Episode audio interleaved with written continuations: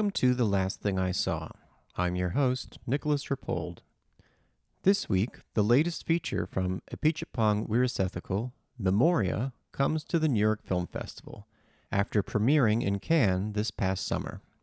Memoria stars Tilda Swinton as a woman in Colombia seeking to explain a strange noise that she keeps experiencing. As you might guess, Memoria is a change of pace in some ways for Apichatpong, who shot the film in Colombia. In July, I spoke with the critic Giovanni Marchini Camia, who had the very special role of chronicling the making of Memoria, with extensive access to the filmmaker's own notes. The results were turned into a beautiful new book that's now available from Fireflies Press.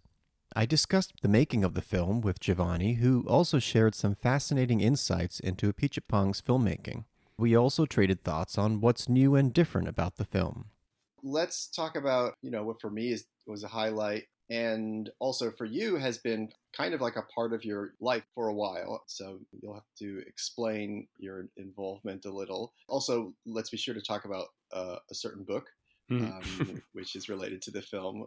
Um, so Memoria uh, how would you describe your, your role? You were. It seems like you were kind of a chronicler in a way. I, I know there's official title, but I'm forgetting what that is. I think it is chronicler. It's in Spanish. It's cronista, if I, if I remember correctly. I had actually already followed the shoot of Cemetery of Splendor, so I'm friendly with um, with Apichatpong. And when this new film came along, uh, because there had been a plan to make a book about Cemetery of Splendor as well, that never came through. So when this new film came along, I wrote him and I said, well, maybe we should make that book this time. And um, with uh, Fireflies, which was this journal that uh, a friend and I had been publishing for a few years, we were thinking of becoming a publishing house and um, starting to publish books. So I told him this could be our inaugural project, and then we would have, you know, the um, the publishing house and all that aspect, which was what had been difficult to find for the Cemetery of Splendor book. And he he he was keen, and so he invited me, and then I spent the entire two months in Colombia on the set, and I would just basically be there observing and taking notes, and I didn't didn't have any creative input in the film, but I was there from the first to the last seeing the process for this film up close must be pretty illuminating. It's just incredible. You, you managed to kind of craft a narrative uh, and, and, and, a sense of the many decisions, the many contingencies, the chance, the creative decisions that, that go into things. Um, and I mean, maybe we can return to that a little bit um, after we talked about the movie, because I have to say, I'm pretty eager to hear with your critic hat how you felt about the movie um, mm-hmm. and seeing it in its in its full um, completed form. Uh, so yeah, if you if you could just talk a bit about it, um, and and just generally, I mean, the plot, you know, uh, or the what's the right word to use? The story, the uh, the situation. I guess it's a movie where there's a situation, and the situation is that Tilda Swinton plays a florist who's in the environs of a university in the film. She's an orchid farmer in Medellin, and the reason why she's at the university is that her brother-in-law is a professor, and then she goes there to to talk to the the sound guy, and um, yeah, and also because her sister is hospitalized in the university hospital, and she hears a mysterious thud that's at least how I wrote it in my notes. It sounded like a thud. But one of the things that happens in the movie is that they try to figure out how to characterize and how to kind of replicate this sound to, to uh, figure it out. So, what were your thoughts, your sort of uh, uh, thoughts on seeing the movie? Well, it's a bit tough. And I had this experience with Cemetery Splendor as well that I had a really hard time. It took me four or five times of watching Cemetery Splendor before I could watch it as a normal film and not just always trying to always remembering what happened on that day or what was on the script that isn't there anymore but I, w- I was quite I was quite shocked at how minimalist it is in terms of the narrative. I think it's, I mean, he's always, uh, uh, Joe is always described as a minimalist filmmaker, which I'm not sure is true. But in this case, he really like pared it down to the bare, bare essential. And um, in the beginning, I, I think could be quite confusing narratively for someone coming in uh, fresh without having read the script because it really it gives you very little and it's edited in a very sort of staccato way. And then it slows down ever more and i feel the by by in the second half especially the shots get so long and so still. And you're really you you get immersed in these shots and the the sound as i mentioned is like so important in in building this relationship. And i don't know i think he's pared down you know he's famous for the the monkey with the red eyes and um, the the tiger spirit and all this stuff is mostly gone from this film. And you just with tilda and um, this uh, the the performance aspect was also really new because mm. there's still very much Joe's frames, there's still his rhythms, but I don't feel he's ever had such a a strong presence in those frames, and the relationship mm. is quite different. You, it's really it, so much hinges on Tilda's performance in a way that hadn't been the case in the past. Yeah, I, I sort of vaguely understand what how the connection was made between between them, but only vaguely. I mean, what do you know of like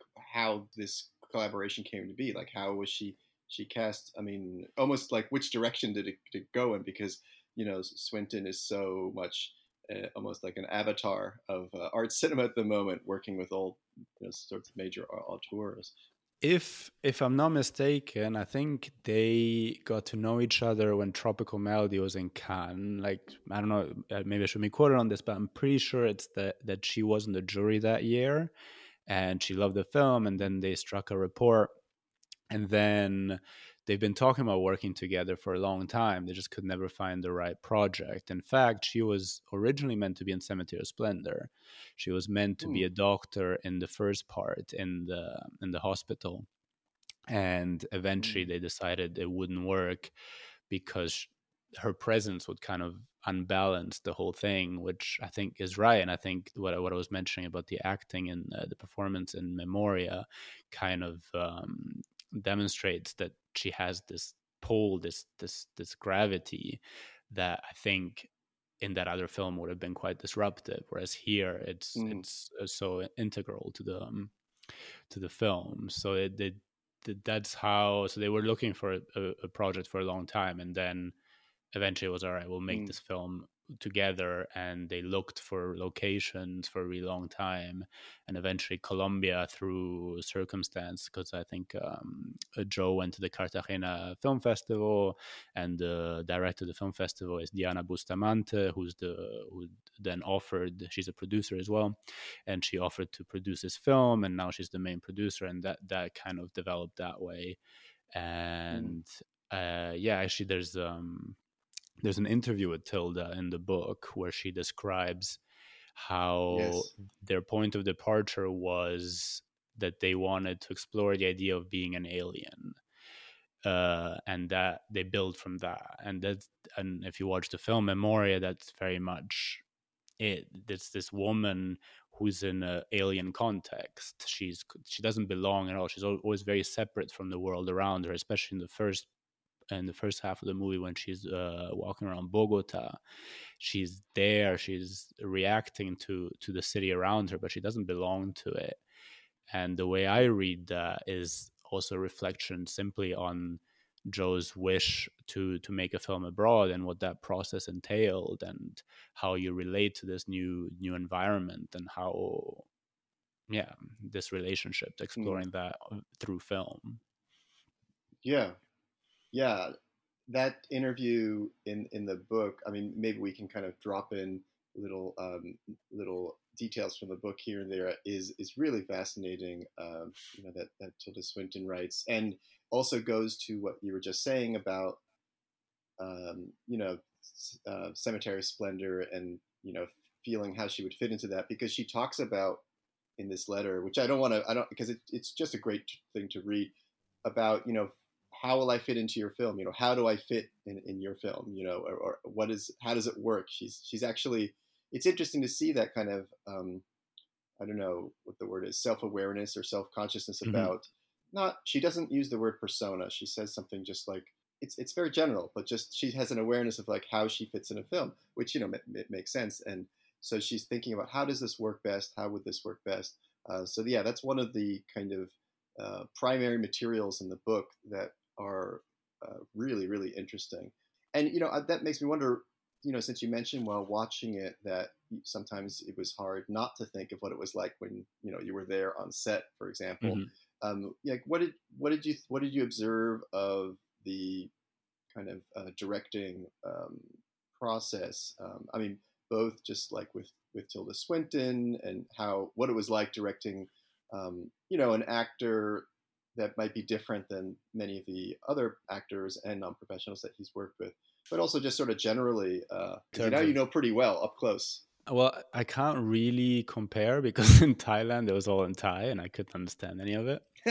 of course, uh, right. But in um, in uh, in Colombia it was weird because there was actually not much direction in terms of the action. I mean, they had had quite extensive rehearsals, which happened before the shoot, which I didn't attend. So I don't know how prepared they were. Mm. But his focus is very much on the rhythm of delivery.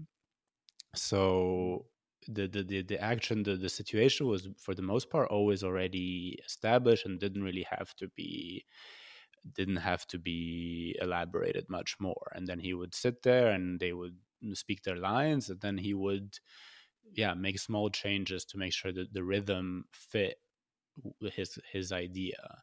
And he can be quite meticulous. He he will say things like you know 15% funnier or 30% less mm. dramatic and you see the actors being like okay I, I, I think i know what that means or he like he will time things to, to, very very precise but at the same time he always asks the uh, asks feedback and he will like gladly gladly rewrite a scene with an actor if the actor thinks that doesn't make sense or and, and tilda more than the others was very involved in that in that way. She's like well this this this mm-hmm. line i don't think i would say it or i don't think it fits within this thing.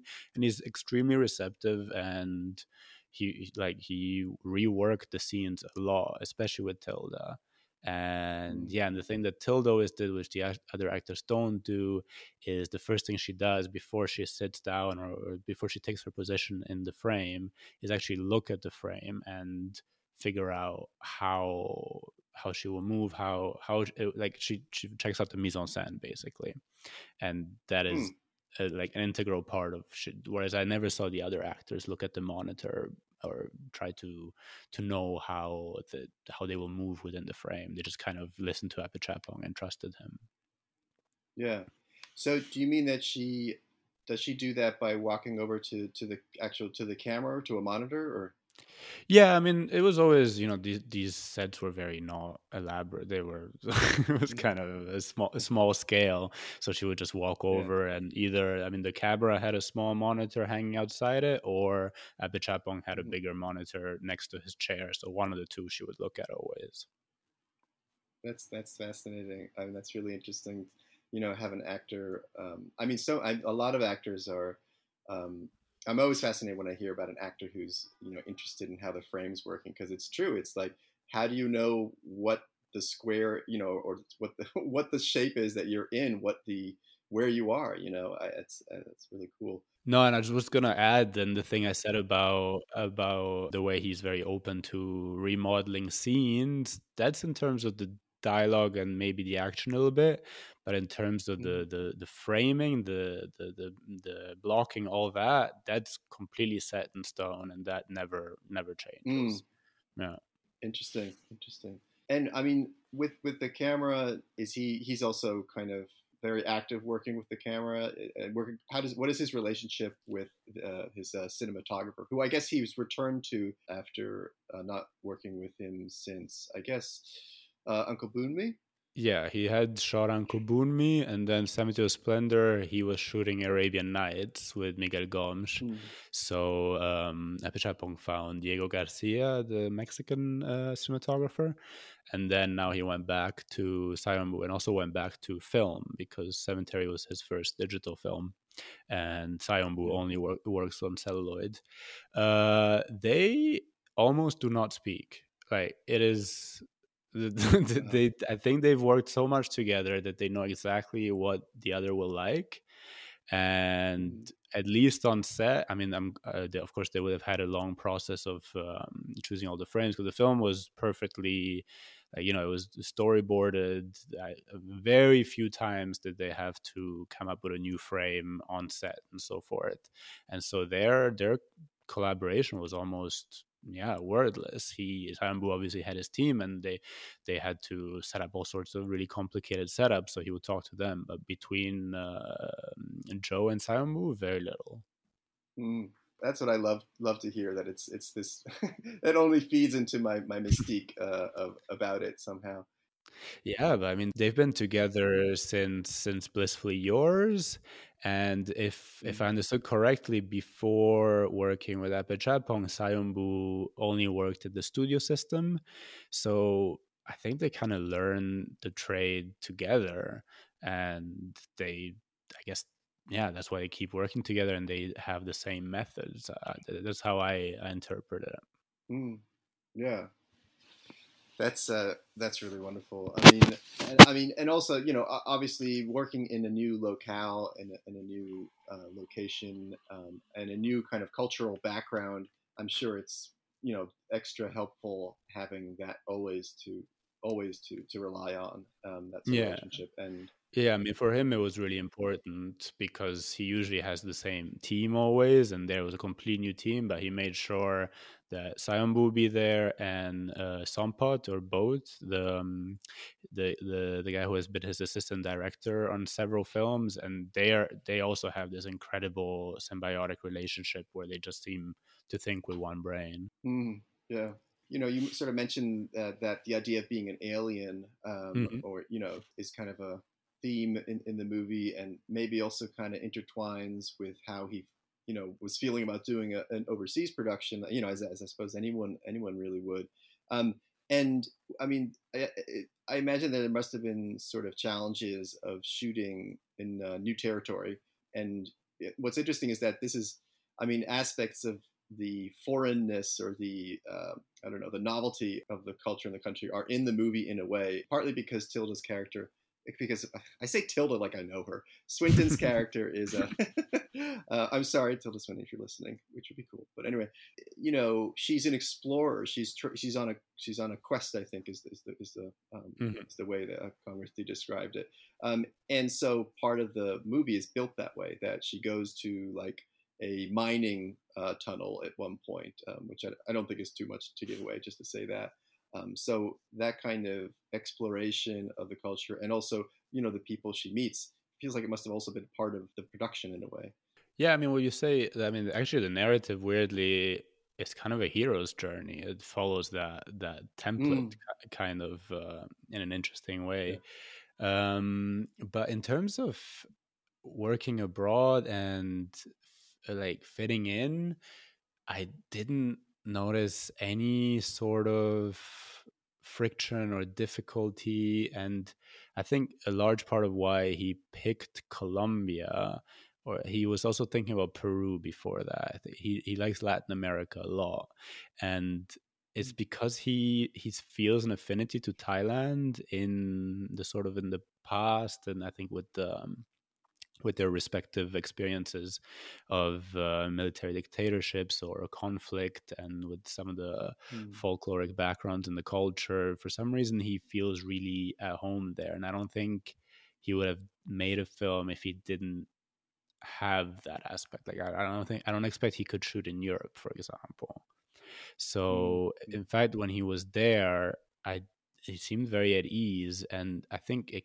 I'd, I'd like i'd like to know your opinion here but when i watched the film i thought okay yeah you can see it's it's latin america but at the same time it, it could be thailand maybe not the city part but the part where he goes to the um, to the countryside in the second half even some shots out of the window it just it they're, they're speaking spanish but it it to me it looked like thailand almost and i thought that was a really interesting and you know we we watch a lot of latin american uh, cinema and you're not used to seeing it portrayed that way at all it doesn't evoke the the, the usual latin american um, films Yeah.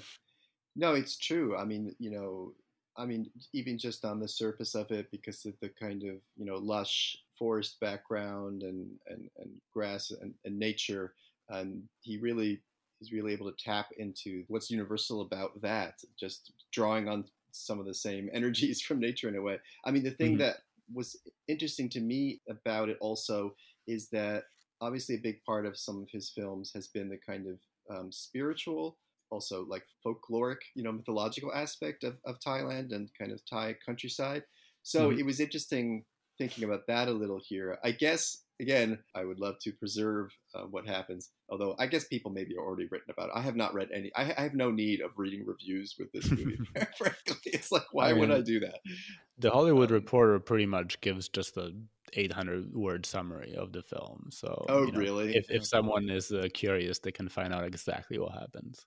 Well, they, we we won't we won't spoil the mystique here. What I was saying is that he finds another kind of I, I don't know if you would call it maybe it is sort of spiritual, but he finds another kind of connection that's beyond beyond rational connections. Mm-hmm. I guess you could mm-hmm. say is uh, he finds some other way. But I don't know. That was one thing I thought of, which I didn't I didn't feel as an absence. So that was that was kind of interesting. That there's there's definitely like a heart and soul to the movie. It's not like some exploratory exercise. Um, yeah, and I think I mean that's that's the big theme. That's the that's the that's what the journey is. It's like build get, getting that connection, building that connection. She becomes ever more connected to mm. her environment, and yeah, I think I think you used the word spiritual, and I think there's some definitely something there. It's it's obviously not religious and it's not based in any known myths, but there's this weird energy, this shared. I don't know how you would mm. describe it. It's very odd, but the way he achieves it, and again, the sound, that like it is kind of achieved through sound. And again, we without describing the finale, there it's th- th- what happens there is entirely sound based, and I thought that mm-hmm. that is a really interesting approach and it's also it it works cinematically so powerfully like you're transfixed when that that finale happens and yeah it's entirely thanks to that aspect yeah uh, which must be i mean interesting for your experience as well because you were there on the set so this these sound uh, mixing and sound production i mean happens after that phase you, did you or did you see any part of that the sound process at all or no, nothing, nothing. And then obviously there wasn't yeah. on set. There wasn't music playing. There wasn't anything. He.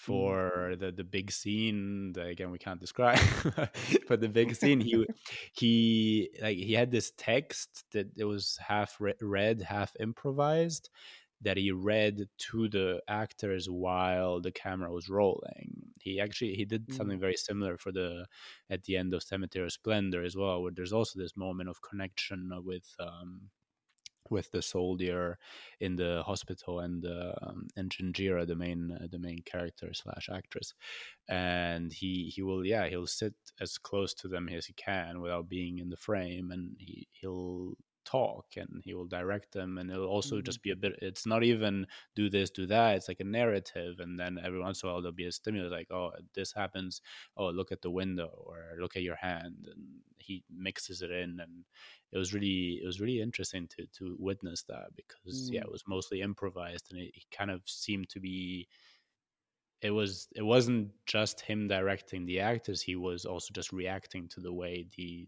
the performers were were moving and and interacting between themselves wow that's that that's really that i mean that actually might be um might be a good moment to talk a bit about some of the materials in the book because that seems like some of the insights that you can get through the book because the book is also partly like a collection of um, materials and I guess a um, you know script excerpts and notes. Mm-hmm. It has a lot of ingredients. Yeah, no, it was uh, well the way the way the book. Um, I mean, I was there collecting, taking notes every day on the set. But then uh, after it was finished, we went back to Bogota, and Joe just gave me a hard disk with all of his research material and all his uh, his scanned scanned uh, notebook. He had a Moleskine that it was completely filled with notes and um, and sketches and his shooting script. So we had this mass of material, and luckily he's very very ordered with folders and stuff, so it was easy easy to navigate. But we we kind of our our hope, our intention was to try and I don't know if recreate is the right word because we were kind of interpreting what might have been his process from A to Z, from the start of writing all the way to the end of the shoot. And so we just looked at this material for a really long time and then kind of tried to build a narrative uh, purely in visual terms. So in the first first uh, part of the book, which is kind of covering the um, writing and pre-production. We have all his sketches, all his, and we built a collage of so much material based on what I knew of the film what I knew of the script. When I say we, it was a team of four. It was my co-publisher Annabel, uh, James, the designer who has worked with us on all the Fireflies project thus far, and Matteo, who was the set photographer on the film. And so we looked at this material, and together we we built a narrative out of it in a collage for the pre-production, trying to have thematic connections and there's also the, there's the treatment that is a, th- a through line throughout the collage not the full treatment but pieces so that you can you can understand what the what the narrative is of the film or what it was meant to be because it's changed a lot from that first treatment which was done written i think two years before the before the shoot. Mm and so yeah you see all this material in collage form for first half of the book or so. And then there's another uh, long part which is just set photography and that's all chronologically. So you can yeah follow the shoot uh, through the photography. And then at the end there's my uh, diary which is a daily diary that i kept on set and that really just chronicles very very precisely what happened on on set every day or what I thought was interesting. Obviously, there's a lot left out, and these three parts should together kind of reflect what our interpretation of his process is because he wasn't at all involved in the editing. Joe didn't look at any draft didn't he fully trusted us. So this is what we think or how we imagine the um, the ideas developed and so forth yeah, it's I've only seen uh, you know a review copy, so I can't wait to see like a finished copy um, because it is yeah it's just a, a, wonderful collection and pastiche. And I have to say, um, it's kind of very satisfying to see the book because you know one sees a lot of books that are devoted to these kind of complete collections of X Y Z. You know, like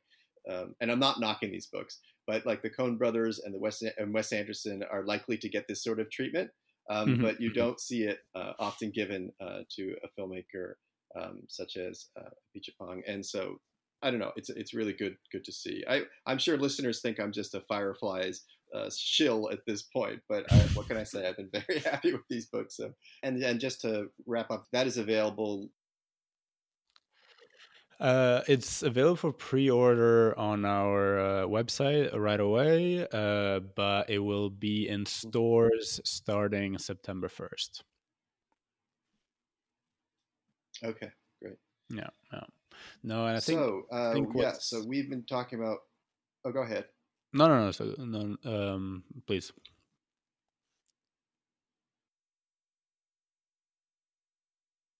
I was just gonna say that what I think is interesting in because as I mentioned that there is uh, yeah so little that went into the film, uh, the final cut that it's that, that the book kind of is almost it shows a lot of films that could have been because there's so much there and there were so mm. many ideas and it's like this subterranean i don't know why we kept thinking about roots and fungus because roots and fungus play a, a, role in the film as well and it was this idea of like all these ideas that fed into this very parsed mm. down um, final cut in the end.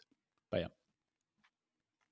Yeah, no, it's it's true. You know, you I I saw things like a like a medical paper or a scientific paper in there. You know, it's clear that there's all sorts of materials go into to the movies, and um, yeah, I, I hesitated to ask like what was left out because um, I always have like mixed feelings about asking that. But with the, the the beauty of this is that you can kind of see um, on paper um, all the ideas that went into it. Um, or many of them, I suppose. I'm sure he is, his head is full of other things too. Um, mm-hmm. So you've actually seen, in a way, you've seen Memoria twice uh, so far, um, and one of those times was last year. So, so can you explain? right. Um, yeah. No. Last year, if I remember correctly, it was the end of March where they submitted the film to the festival because at that point, at least officially, the festival was still going to happen.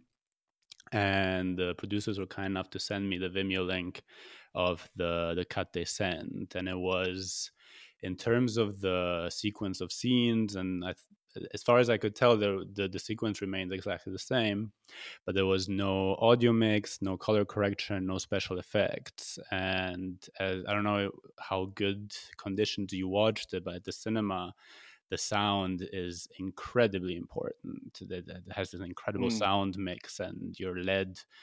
You yeah the sound does a really large yeah. part in leading you along into this, uh, the stories so that part was gone and i probably should avoid spoilers but there's this important um, special effects sequence which at the time was just pretty much said there will be special effects here and it was very rudimentary. It looked like uh, something like from a video game from the mid 90s maybe. Um, oh goodness. and obviously the color correction wasn't there so you know it was just I was just discovering what hadn't made it because I, I I worked on the shoot, so I, I followed uh, the entire shoot, and I was mainly discovering what wasn't in the film, which is a lot. like, I mm, think mm. I think there must be maybe thirty percent of what was shot is actually in the film. Wow, that must have been so fascinating. All right, well, yeah, so we've been talking about Memoria um, and also uh, Fireflies Press book about Memoria. We can finish up there, um, and I, maybe I'll run into you at some some other uh, some other festival in in person in the future. And uh, thanks again for talking about all of this. No, thank you so much for having me. You've been listening to The Last Thing I Saw with your host, Nicolas Rapold. If you like what you heard, please consider signing up at rapold.substack.com. Special thanks to the Minarets for the opening music from their song Monserrate. Thank you for listening.